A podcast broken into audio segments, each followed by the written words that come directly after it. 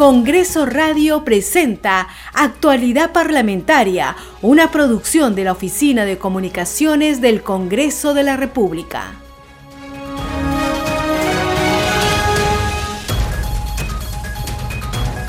¿Cómo están? Bienvenidos a su programa Actualidad Parlamentaria. Les saluda Carlos Alvarado y estos son los titulares.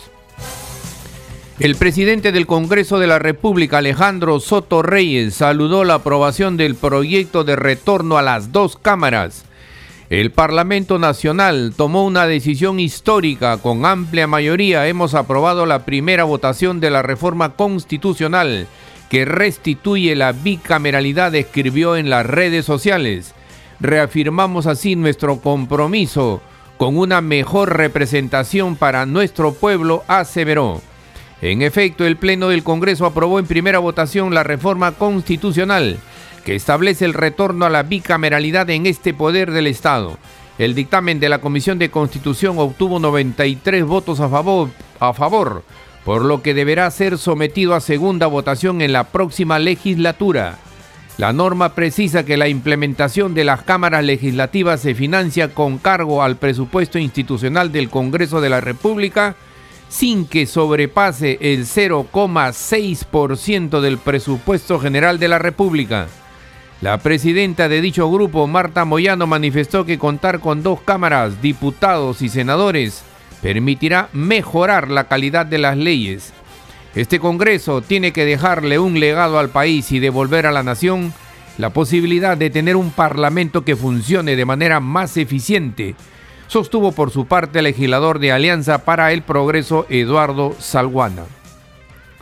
La Comisión de Presupuesto iniciará hoy el debate del predictamen que recomienda aprobar el presupuesto para el año fiscal 2024, que asciende a 240.000 millones de soles. El presidente de dicho grupo, José Jerí, sostuvo que la elaboración de las propuestas presupuestarias son el reflejo de la labor descentralizada que hizo en diferentes regiones del país. Precisó que conversó con autoridades locales, regionales, gremios y diversas organizaciones. A su juicio, existen brechas por cerrar y por ello consideró que lo mejor es trabajar unidos y con responsabilidad. El Pleno del Congreso dio cuenta de una moción de interpelación al ministro de Energía y Minas, Oscar Vera Gargurevich. El pliego interpelatorio, que consta de 56 preguntas, es para que responda sobre la contaminación de las cuencas de los ríos Yayimayo, provincia de Melgar, y Hatun Ayllu y Chacapalca, provincia de Lampa, en la región Puno. El Pleno del Congreso aprobó ampliar la cobertura en el Seguro Social de Salud, EsSalud, para los hijos solteros hasta los 28 años de edad.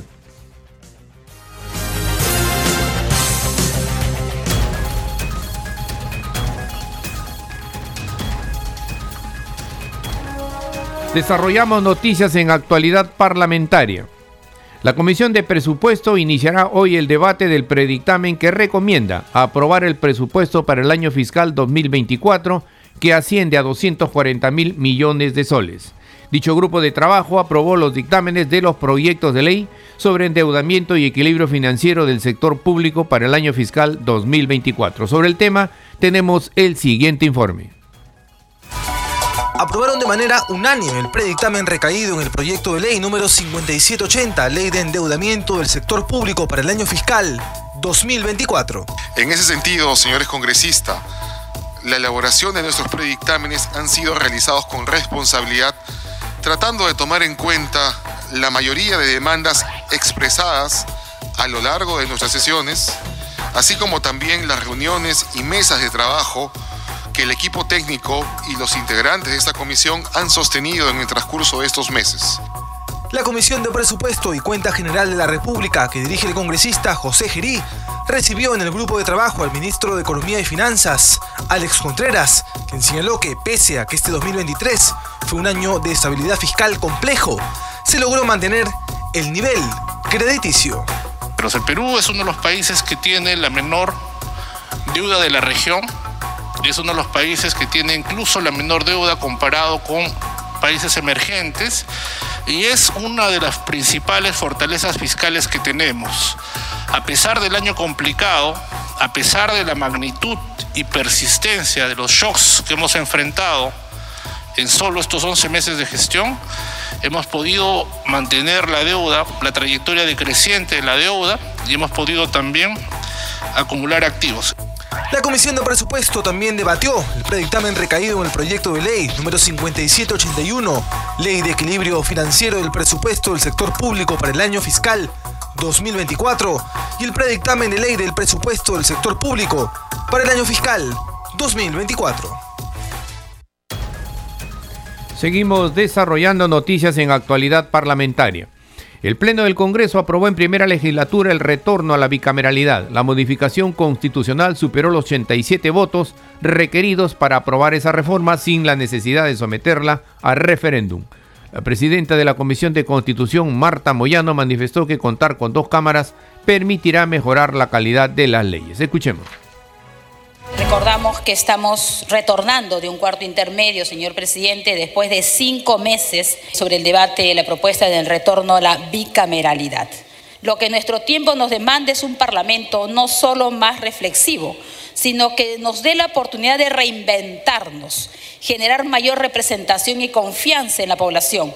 Claro está, con mayor compromiso de los partidos políticos y la responsabilidad de proponer buenos candidatos sobre los cuales la población, que también tiene que mejorar su capacidad de información, puede elegir legítima y acertadamente a mejores parlamentarios. En esta línea, señores congresistas, señor presidente, a través suyo, los ejes centrales que plantea el retorno a la bicameralidad en los tiempos actuales son: 1. Contar con dos cámaras que no duplican funciones, sino que se complementan y perfeccionan. Cada una tiene funciones diferenciadas. Por ejemplo, la Cámara de Diputados tendrá la preeminencia sobre las labores de control político y la de senadores la del control normativo.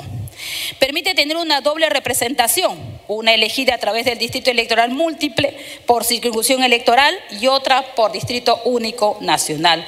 Como una innovación del sistema, se plantea que la Cámara de Senadores también tenga un mínimo de representantes por circunscripción electoral. Puede ser uno por cada departamento.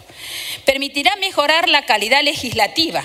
No se trata de tener cantidad de leyes, sino la calidad de leyes, que este Parlamento, señor presidente, efectivamente lo ha hecho.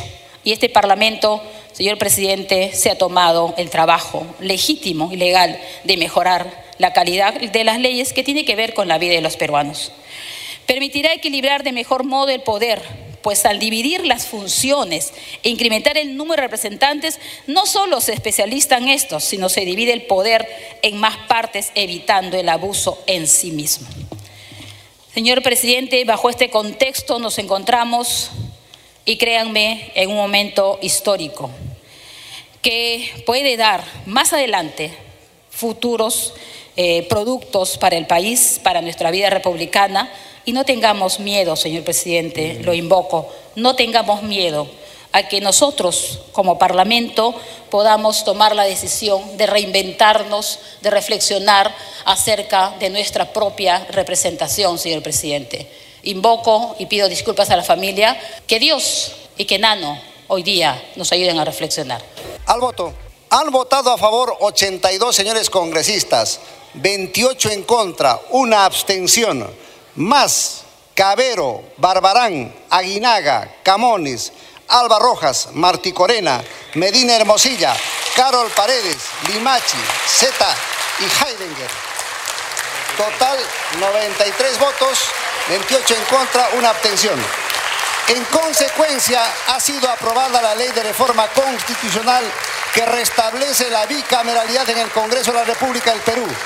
Señores congresistas, en atención al número de votos alcanzado y en ejercicio de la potestad que la Constitución Política del Perú le reserva al Congreso de la República, en el artículo 206, el texto de reforma constitucional será objeto de debate y segunda votación en la siguiente legislatura ordinaria.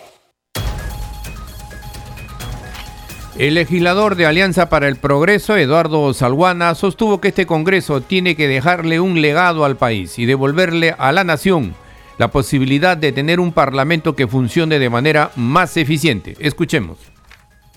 Este es un debate sumamente importante porque Considero que este Congreso tiene que dejarle un legado al país y recuperar y devolverle a la nación la posibilidad de tener un Congreso que funcione de manera mucho más eficiente. Los países, las democracias occidentales consolidadas, presidente, y solo menciono un país de América Latina, Uruguay, cuentan con dos cámaras. Y lo hacen, presidente, por dos aspectos fundamentales. Uno, mejorar el nivel de representación. Y segundo, mejorar la calidad de la producción legislativa y el control político. Un país de 34 millones de habitantes no puede continuar con 130 parlamentarios. Hay una enorme subrepresentación, presidente. Mi región, Madre de Dios, lo pongo como ejemplo. En 1990 teníamos un diputado, presidente, y éramos 30.000 habitantes. Ahora somos 300.000 y seguimos teniendo un solo congresista. Y lógicamente teniendo un Senado, teniendo una Cámara Revisora, la calidad de las leyes va a ser mucho mejor y evidentemente el nivel, ¿no?, el prestigio del Congreso, el ciudadano se va a sentir mejor representado, presidente, sin duda alguna, que va a mejorar el país. Entonces creo que esta reforma es sustancial, va a fortalecer la institucionalidad democrática, presidente, y más allá de situaciones políticas, ideológicas, esta es una decisión de país, esta es una reforma fundamental que creo que todos los parlamentarios tenemos que abocarnos. Entre tanto, el parlamentario Edwin Martínez señaló que regresar a la bicameralidad será recuperar la calidad del Parlamento. Escuchemos. Recordarle al pueblo peruano lo que era antes el Congreso, con líderes que conversaban y discutían cosas importantes en bien del país. Pero lamentablemente los autoritarios disolvieron los congresos de la República e hicieron que el Congreso sea mal visto ante la población. Recuperemos la calidad del Congreso de la República para que normen y hagan leyes en favor del pueblo. Y nuevamente vuelvo a repetirle al pueblo del Perú, este Congreso es fruto de esos políticos que disolvían congresos de la República y hacían ver a la sociedad que el Congreso no les servía para gobernar. Este Congreso sirve mucho, pero tienen que haber necesariamente dos cámaras, la de senadores y diputados, para recuperar la confianza del pueblo y generar proyectos de ley que sí redunden en mejorar la calidad de vida de nuestra patria. Seguimos desarrollando noticias en Actualidad Parlamentaria. El Pleno del Congreso dio cuenta de una moción de interpelación al ministro de Energía y Minas, Oscar Vera Gargurevich, para que responda sobre la contaminación ambiental en el departamento de Puno. Escuchemos. Señores congresistas, con fecha 16 de noviembre del año 2023, se ha presentado una moción de interpelación al ministro de Energía y Minas, señor Oscar electo Vera Gargurevich. De conformidad con lo establecido en el reglamento del Congreso de la República, se va a dar cuenta de dicha moción. Señor relator de lectura. Moción 9097 de los congresistas Ceballos Madariaga, Alcaraz Agüero, Juárez Calle, Paredes Castro, Piconquedo, siguen firmas, mediante la cual proponen que el Congreso de la República interpele al ministro de Energía y Minas, Óscar electo Vera Gargurevich, para que responda ante el Pleno del Congreso el pliego interpelatorio sobre los cuestionamientos respecto a la contaminación de las cuencas de los ríos Yayimayo, provincia de Melgar, Puno, y Hatun Ayllu y Chacapalca, provincia de Lampa, Puno. Señores congresistas, de conformidad con lo establecido en el artículo 131 de la Constitución Política del Perú, y los incisos A y B del artículo 83 del reglamento del Congreso de la República, en la siguiente sesión del Pleno del Congreso se consultará la admisión de la moción de interpelación. Seguimos desarrollando noticias en Actualidad Parlamentaria. La Comisión de Fiscalización pondrá debate en la próxima sesión el pedido de facultades para investigar presuntos actos irregulares en los que estaría involucrado Nicanor Boluarte, hermano de la presidenta de la República, según denuncias periodísticas. Así lo dio a conocer el presidente de dicho grupo de trabajo, Wilson Quispe. Escuchemos. Señores congresistas, conforme a lo establecido en el artículo 68 del reglamento del Congreso y 97 de la Constitución Política, el Congreso puede iniciar investigaciones sobre cualquier asunto de interés público, asimismo en virtud de los pedidos de los señores congresistas a través de los documentos que se dieron lectura, relacionados al inicio de investigación respecto de la denuncia periodística sobre presuntas actuaciones ilegales contra la administración pública y el supuesto favorecimiento de una partida presupuestal para obras en el distrito de Nanchoc, provincia de San Miguel, departamento de Cajamarca, en el que se estaría involucrado el hermano de la presidenta de la República, señor Nicanor Boluarte Segarra, y otros. La Comisión de Fiscalización y Contraloría formulará la moción de orden del día correspondiente, el cual será puesto a consideración de los señores congresistas y debatido en la próxima sesión. Seguimos desarrollando noticias en Actualidad Parlamentaria. El presidente de la Comisión Especial de Seguimiento a Emergencias y Gestión de Riesgos, Raúl Doroteo, saludó la respuesta del gobierno que envió a la región Ica un convoy de 18 vehículos y equipos para fortalecer la capacidad de respuesta frente al fenómeno El Niño. Escuchemos. Hemos venido a verificar in situ, aquí en la provincia de Pisco, en el distrito de Independencia, hay un cuartel general del ejército, donde van a llegar los convoys. Están llegando las 3 unidades.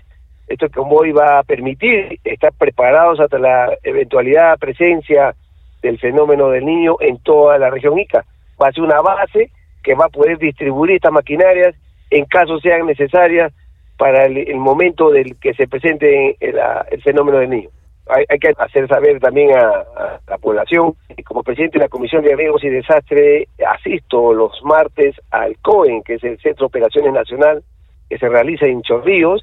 Es ahí donde se dan el planeamiento, las estrategias, las acciones que se vienen realizando semana a semana con todas las carteras.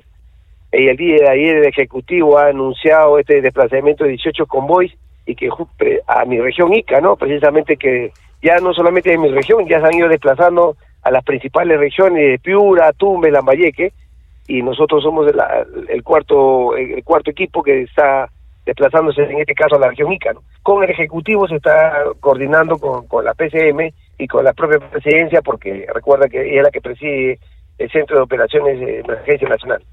Son básicamente maquinarias pesadas, son de 8, cargado frontal, retroexcavadoras, son volquetes que va a permitir por alguna eventualidad que se nos presente ante presencias de huaico, desbordes de ríos, que puede afectar a la población. Ahí van a estar en primera línea estas maquinarias a espera a trabajar cualquier emergencia. Sí, en toda la región Ica se han identificado 22 puntos críticos que se han hecho el estudio y nos han dado estos alcances donde ya están identificadas, y estas maquinarias van a estar a la espera para que las próximas semanas puedan ser desplazados a estos puntos críticos de nuestra región Ica. Seguimos desarrollando noticias en Actualidad Parlamentaria. El Pleno del Congreso aprobó las 2 mociones de censura presentadas contra el ministro del Interior Vicente Romero por presunta incapacidad y falta de idoneidad para el ejercicio del cargo. Escuchemos. Texto sustitutorio de las mociones de censura 8.911 y 8.927, presentado el 15 de noviembre de 2023 a las 18:30. El Congreso de la República acuerda censurar al ministro del Interior Vicente Romero Fernández por las consideraciones contenidas en las mociones 8.911 y 8.927, que demuestran su manifiesta incapacidad técnica de liderazgo y falta de idoneidad para el ejercicio del cargo, de conformidad con el artículo 132 de la Constitución Política del Perú y el artículo 86 del Reglamento del Congreso de la República, suscrito por los congresistas Eduardo Castillo y Margot Palacios. Al voto. Han votado a favor 65 señores congresistas, 25 en contra, 13 abstenciones, más a favor Barbarán, Paredes Fonseca, Aguinaga, Gonza, Balcázar, Zeta Chunga, Soto Palacios, Cabero Alba, Alegría García y Revilla. En total 75 votos a favor.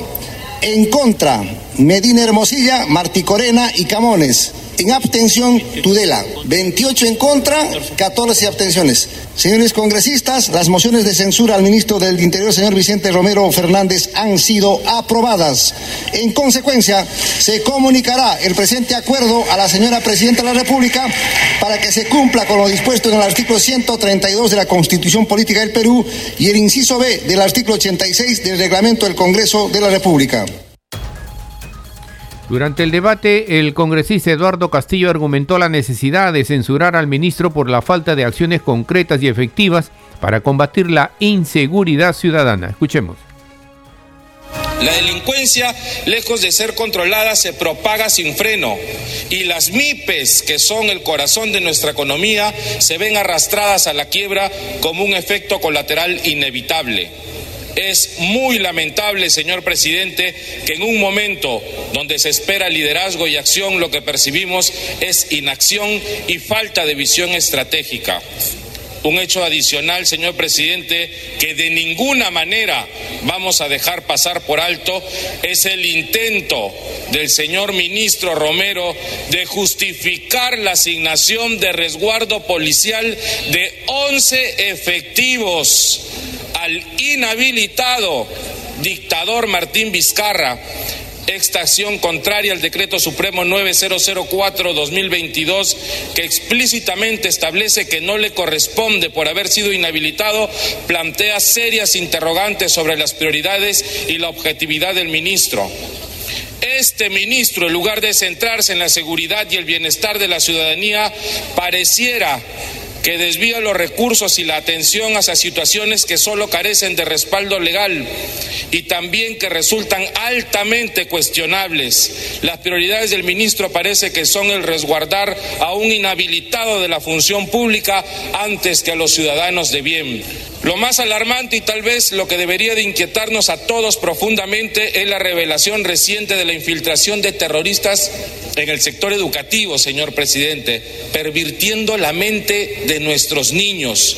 Esta noticia nos confronta con la pregunta crucial: ¿qué ha hecho el ministro Romero desde que asumió su cargo respecto a este tema? La respuesta hasta ahora es un silencio. Efectivamente, es un silencio cómplice de quien debería ser el garante de la seguridad y la integridad de los ciudadanos, especialmente de los más vulnerables. En conclusión, colegas congresistas, los hechos objetivos que ha presentado no pueden ser ignorados. Está objetivamente probado que el ministro del Interior, el señor Vicente Romero, no ha realizado una labor adecuada en su sector. La amenaza del Tren de Aragua, la falta de estrategia efectiva en el estado de emergencia, el resguardo injustificado e ilegal y la negligencia frente a la infiltración terrorista en el sector educativo son pruebas irrefutables. En Congreso Radio continuamos con la difusión de contenidos en diferentes lenguas nativas como parte de nuestro compromiso de inclusión. Escuchemos.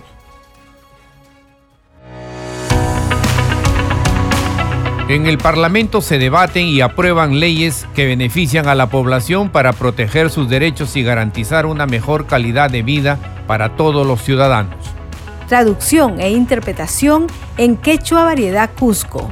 Congresopen de Manakunku, Hinallataj, Yachtaronaj, Yanapaj, Kamachininkunatan, Aprobanku, Kaeja, Derichukuna, Amachanapaj, Hinallataj, Lapanronaj, Ashwan, Allin, Kausaita, Kachinampaj.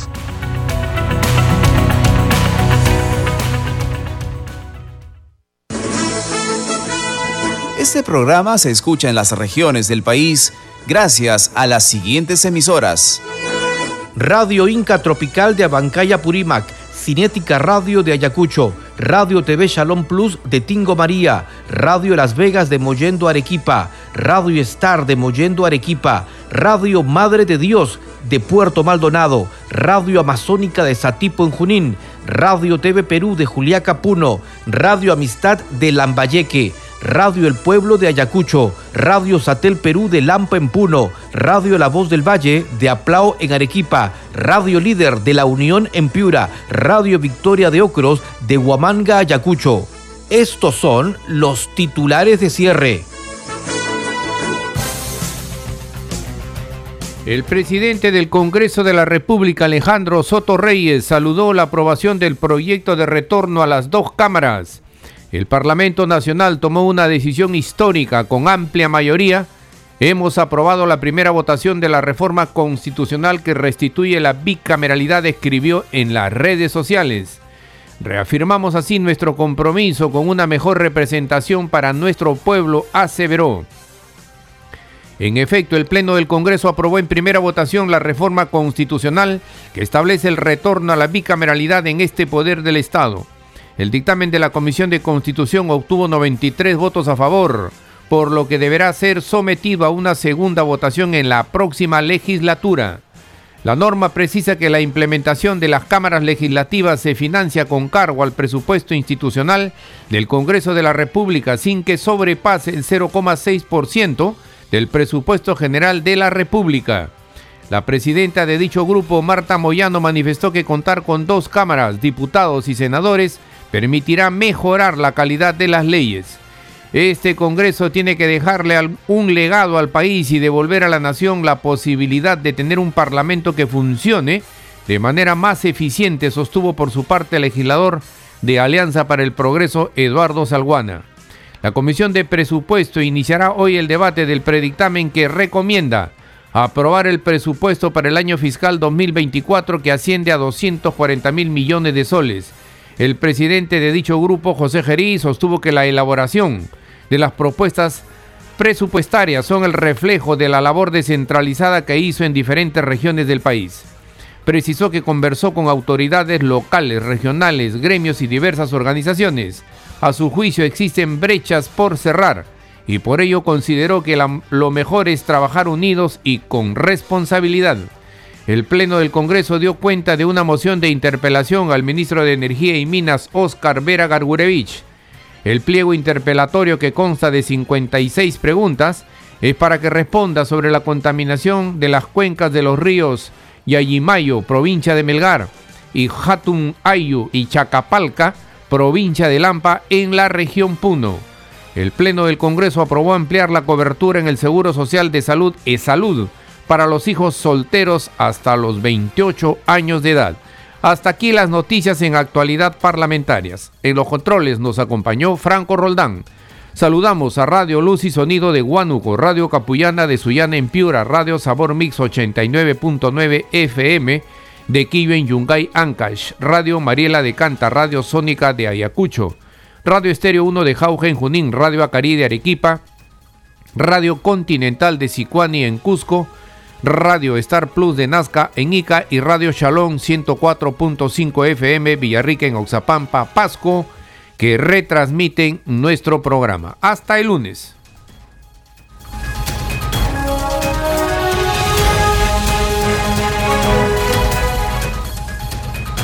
Congreso Radio presentó Actualidad Parlamentaria, una producción de la Oficina de Comunicaciones del Congreso de la República.